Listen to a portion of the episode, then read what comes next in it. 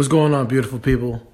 This is Jovan Miller, and you're listening to the latest installment of the Give It Context podcast. IG, Twitter is at Jovination, J O V I N A T I O N 2 3. If you ever want to get in contact with me, email peace of mind 2327 at gmail.com let's get to the topic. First of all, I'd like to apologize.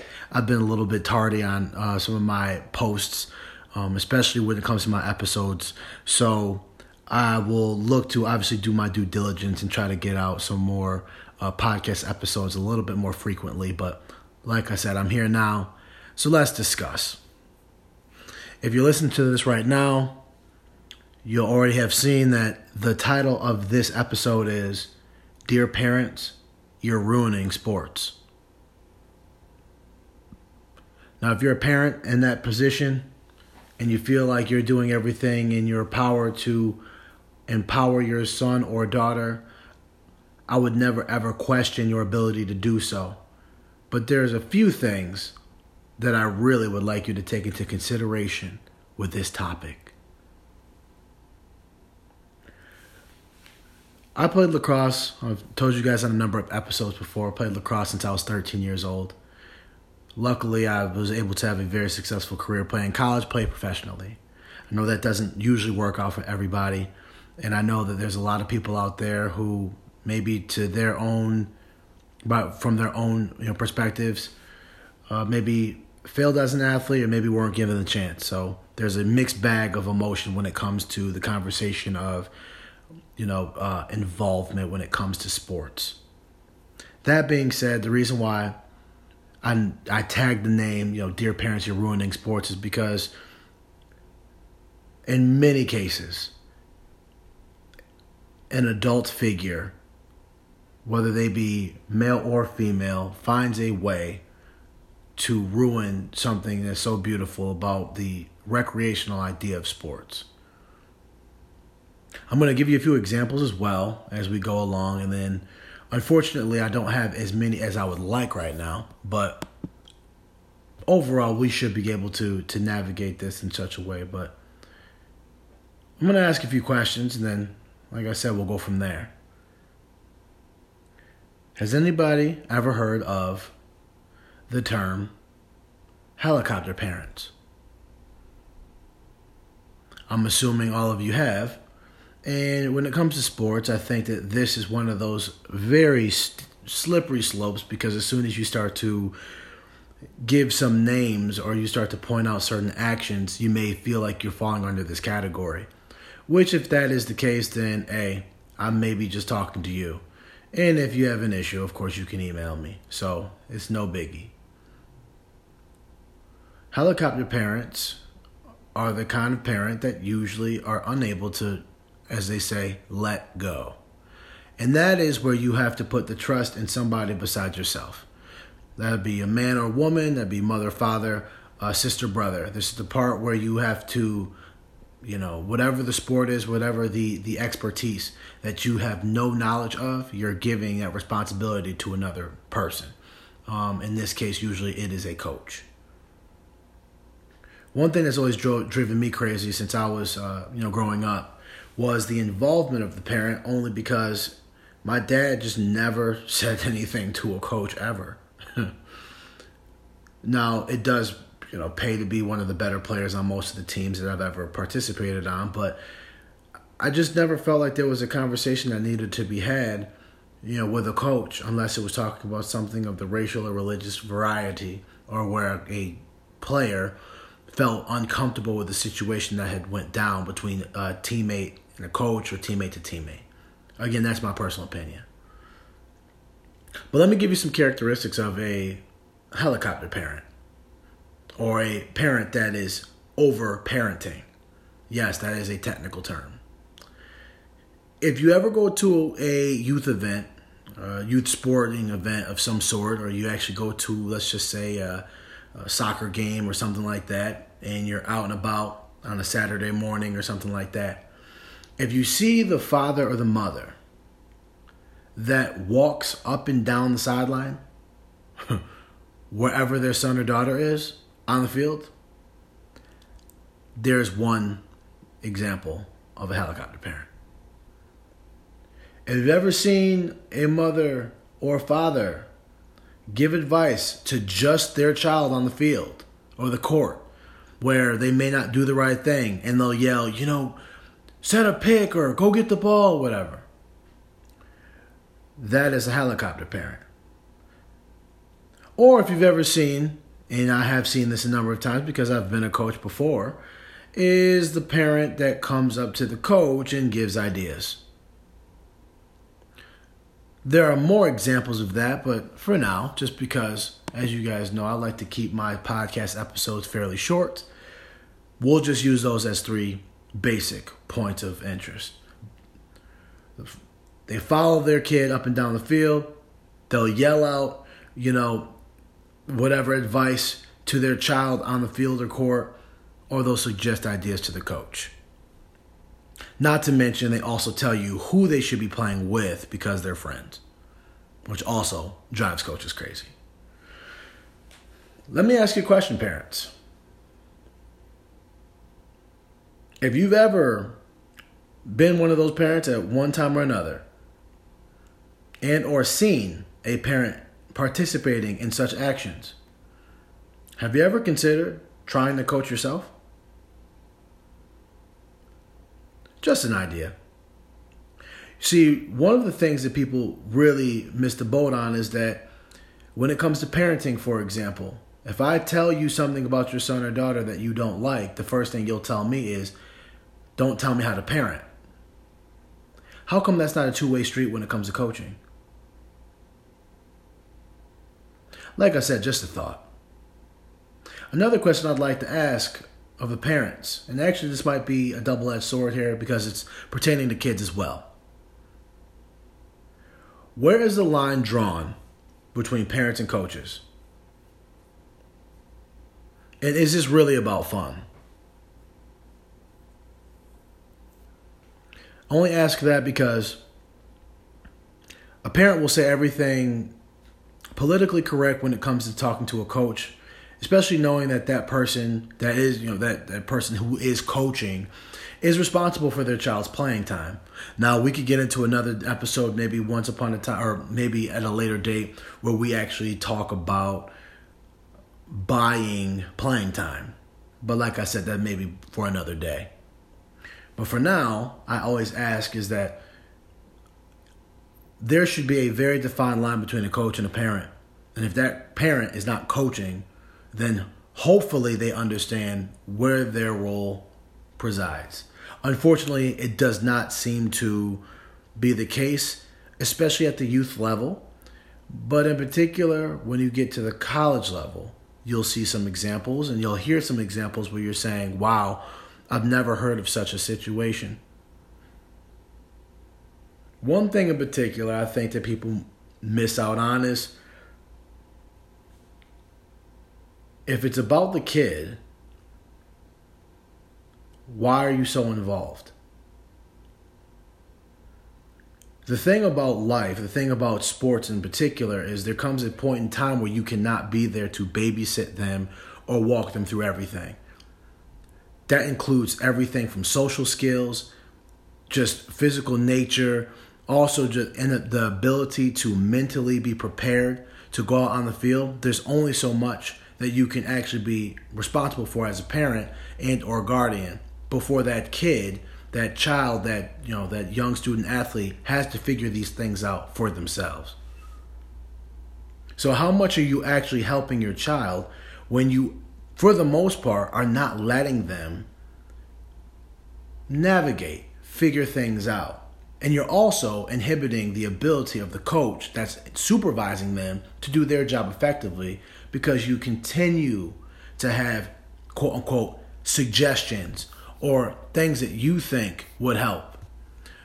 And it goes back to my first question. If you know so much, why aren't you coaching? Your inability to trust is hindering your son or daughter's ability to truly see what they can be as a player.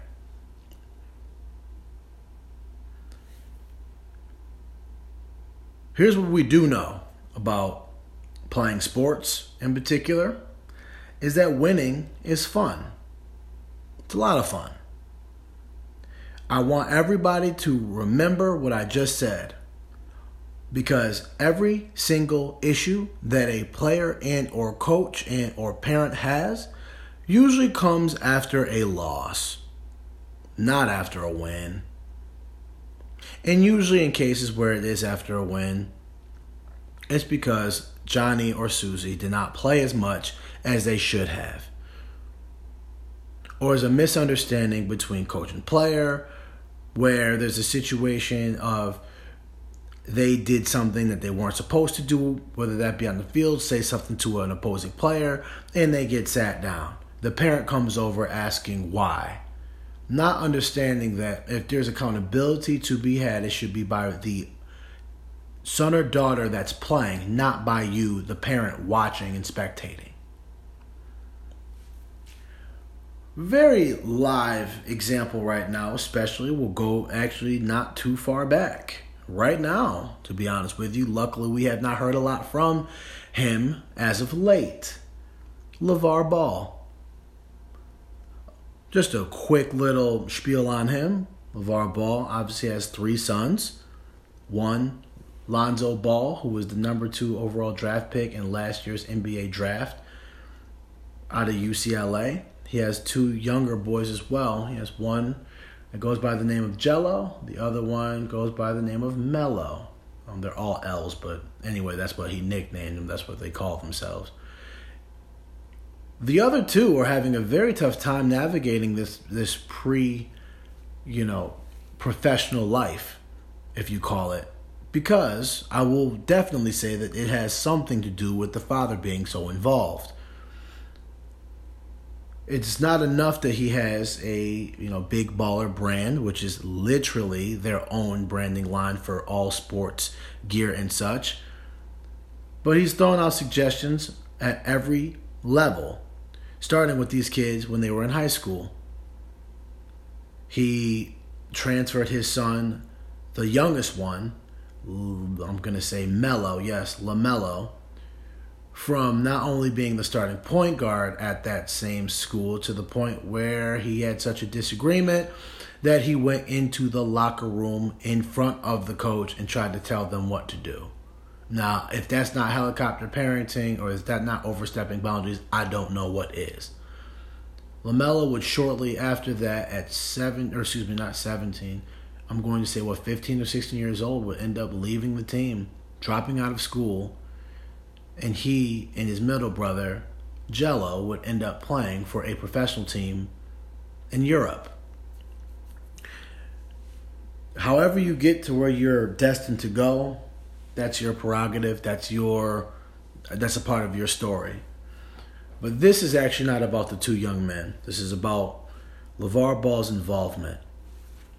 Now, it has been said that Lonzo Ball, who is still the point guard for the Los Angeles Lakers, he has had numerous encounters where he had to be called up to the front office with Magic Johnson and Rob Pelinka, and where they had, you know, conversations where it said, "Listen, we understand that you're supportive of your son, but that ain't how we do it up here in the pros." And they've been very clear with him which you haven't really heard much from him. Until, of course, you know, LeBron James came to town and he's telling everybody that his son's going to elevate LeBron to another level. The Lakers aren't going to make the playoffs this year. Ouch. So I don't know how that goes. Yes, they missed some time with injuries, but that doesn't exactly look very good for your branding when you're guaranteeing things that do not end up coming to uh, coming to pass. But he's almost been a cancer to his son's careers from the aspect of a lot of these professional entities, colleges, you know, anybody that's that wants to be involved with these three young men know that the hurdle is their father. Now, whether you agree with that or disagree with that, that's again your opinion to have. But based on what I have seen, it does not seem like many people are willing to work with these three young men but has nothing to do with the three young men, has everything to do with their father. Which, again, a great form a a iconic form of helicopter parenting. Another question that I'd like to ask for all my parents out there. Do you want your son or daughter to improve? Or do or does the son or daughter want to improve? They just don't know how to tell me. Because what I'm starting to see is is unfortunately and again, I'm not going to say I'm not going to generalize and say that there's so, such thing as all or every because that would be very unfair of me to do so. But what I'm noticing is that there are a lot of parents out there who underachieved as athletes, or maybe they're unfamiliar with the sport that their son or daughter has picked up, and they just want their son or daughter to be great and think that they have the straight up idea of how to get from point A to point B and how to navigate it, even though they've never done it before. Now, again, how you get to point A to point B, that's on you. If you want to spend all the money, club, you know, doing club sports and all that stuff, it is necessary, especially in nowadays. I get it. Got no problem with that. Like I said, to each his own. But I like to ask the parents: Is this really about your parent? Is this really about your son or daughter? Is it?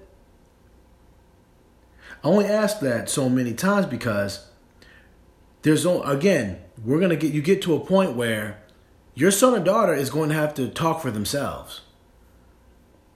That improvement has to come, hey coach, what can I do to improve? It can't always be mom and dad coming up, hey, what can Johnny or Susie do when they're at home? I've said this before, I'll say it again. Talent reveals itself. Yes, you can work as hard as you want to, but sometimes God didn't give you, you know, give you the gift of being six foot nine and 250 pounds. Talent reveals itself.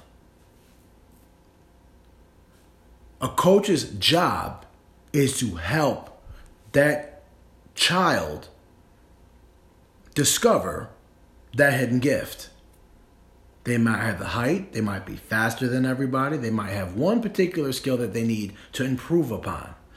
But it's very difficult when we have a parent that is always so involved to the point where everything is critiqued by the parent, even though they don't technically know what they're talking about. And in some cases, they don't know a damn thing what they're talking about. This is a very interesting point that I was I wanted to bring up as well. A few years ago, you guys might know this guy as uh, Puff Daddy. Now he calls himself P. Diddy, Sean Combs. He got arrested at a college football practice. His son, Justin Combs, was on the football team there and got into a, a dispute with their strength coach because the strength coach was talking with strong language towards the player. Now, parents out there, are you listening to me. I don't know how many of you have played a collegiate sport, but let me just say this. The coach talks a whole lot differently when you and your son or daughter are with him or her than when y'all go home, when y'all get in that car and drive home. It's a whole different ball game and they talk a whole lot differently. Apparently, on this particular day, P. Diddy was at practice watching his son. Now, how he got to practice or whatever, his son was playing a cornerback at UCLA at the time. Now, how he's there watching football, I don't know. But anyway, he saw the exchange between the strength coach and his son, and he didn't like it and called himself trying to do something about it. Now, apparently, he th- tried to throw a kettlebell. If you want to look it up, very interesting story. He got arrested as a result. Now, let me ask you something. As a parent, your son or daughter is still on the team. What's that look like? You've just made it virtually not impossible, but you've made things incredibly awkward with his or her teammates going back into that locker room. because now they figured out that their parent is psychotic. That's an issue. Very famous story, and I actually will I'll tell you to look this one up. And there's a 30 for 30 on ESPN about it as well. Is about a USC quarterback. His name was Todd Marinovich. If you want to look it up, T O D D. That's Todd. Last name M A R I N O V I C H. Todd Marinovich. And where his father was so hell bent on making his son a great player that his career took a turn for the absolute literal worst. Got him he got hooked up on drugs. Everything between he and his son was based on making his son a better football player and nothing else. He always if you actually watch the documentary, Tom Marinovich, the player, never ever had established a relationship with his father because his father looked at him as a machine not as somebody with feelings or emotions. He literally looked at him as, you know, his project. All the things that he didn't accomplish as a football player, he wanted to make sure his son did. Now, if you're one of those parents and you just exchange, or not exchange, but you fill in the blank with not football, but whatever sport, and you find yourself in a situation where you're going over and beyond to try to make your son or daughter better, but you're not asking if they're enjoying it, I'll just tell you this. Most of the time, us kids, we lie to you, parents, because we see how happy it makes you. I will tell you this, and I will say it very clear. I'm going to get very close to the microphone. If you partake in pushing your son or daughter to the point where you literally cannot stand when they don't play well, a child is watching on your disapproval of that action. And it does not make them want to do better, it makes them want to quit. I've seen it happen. Trust me. You keep pushing your son or daughter to a point where they are not having fun, they will stop playing because they think that them playing that sport and your disapproval go hand in hand. So, how do I, in good conscience, make my mom or dad happy or keep them happy? Why don't I just prevent myself from feeling like I'm letting them down by by continue by discontinuing to play a sport? The kid will quit on you. Just letting you know that.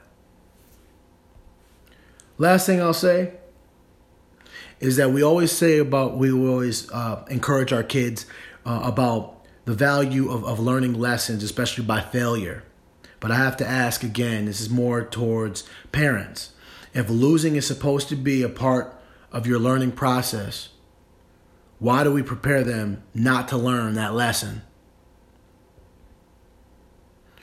Johnny or Susie has to be on this team with their friends, or else they're not going to win.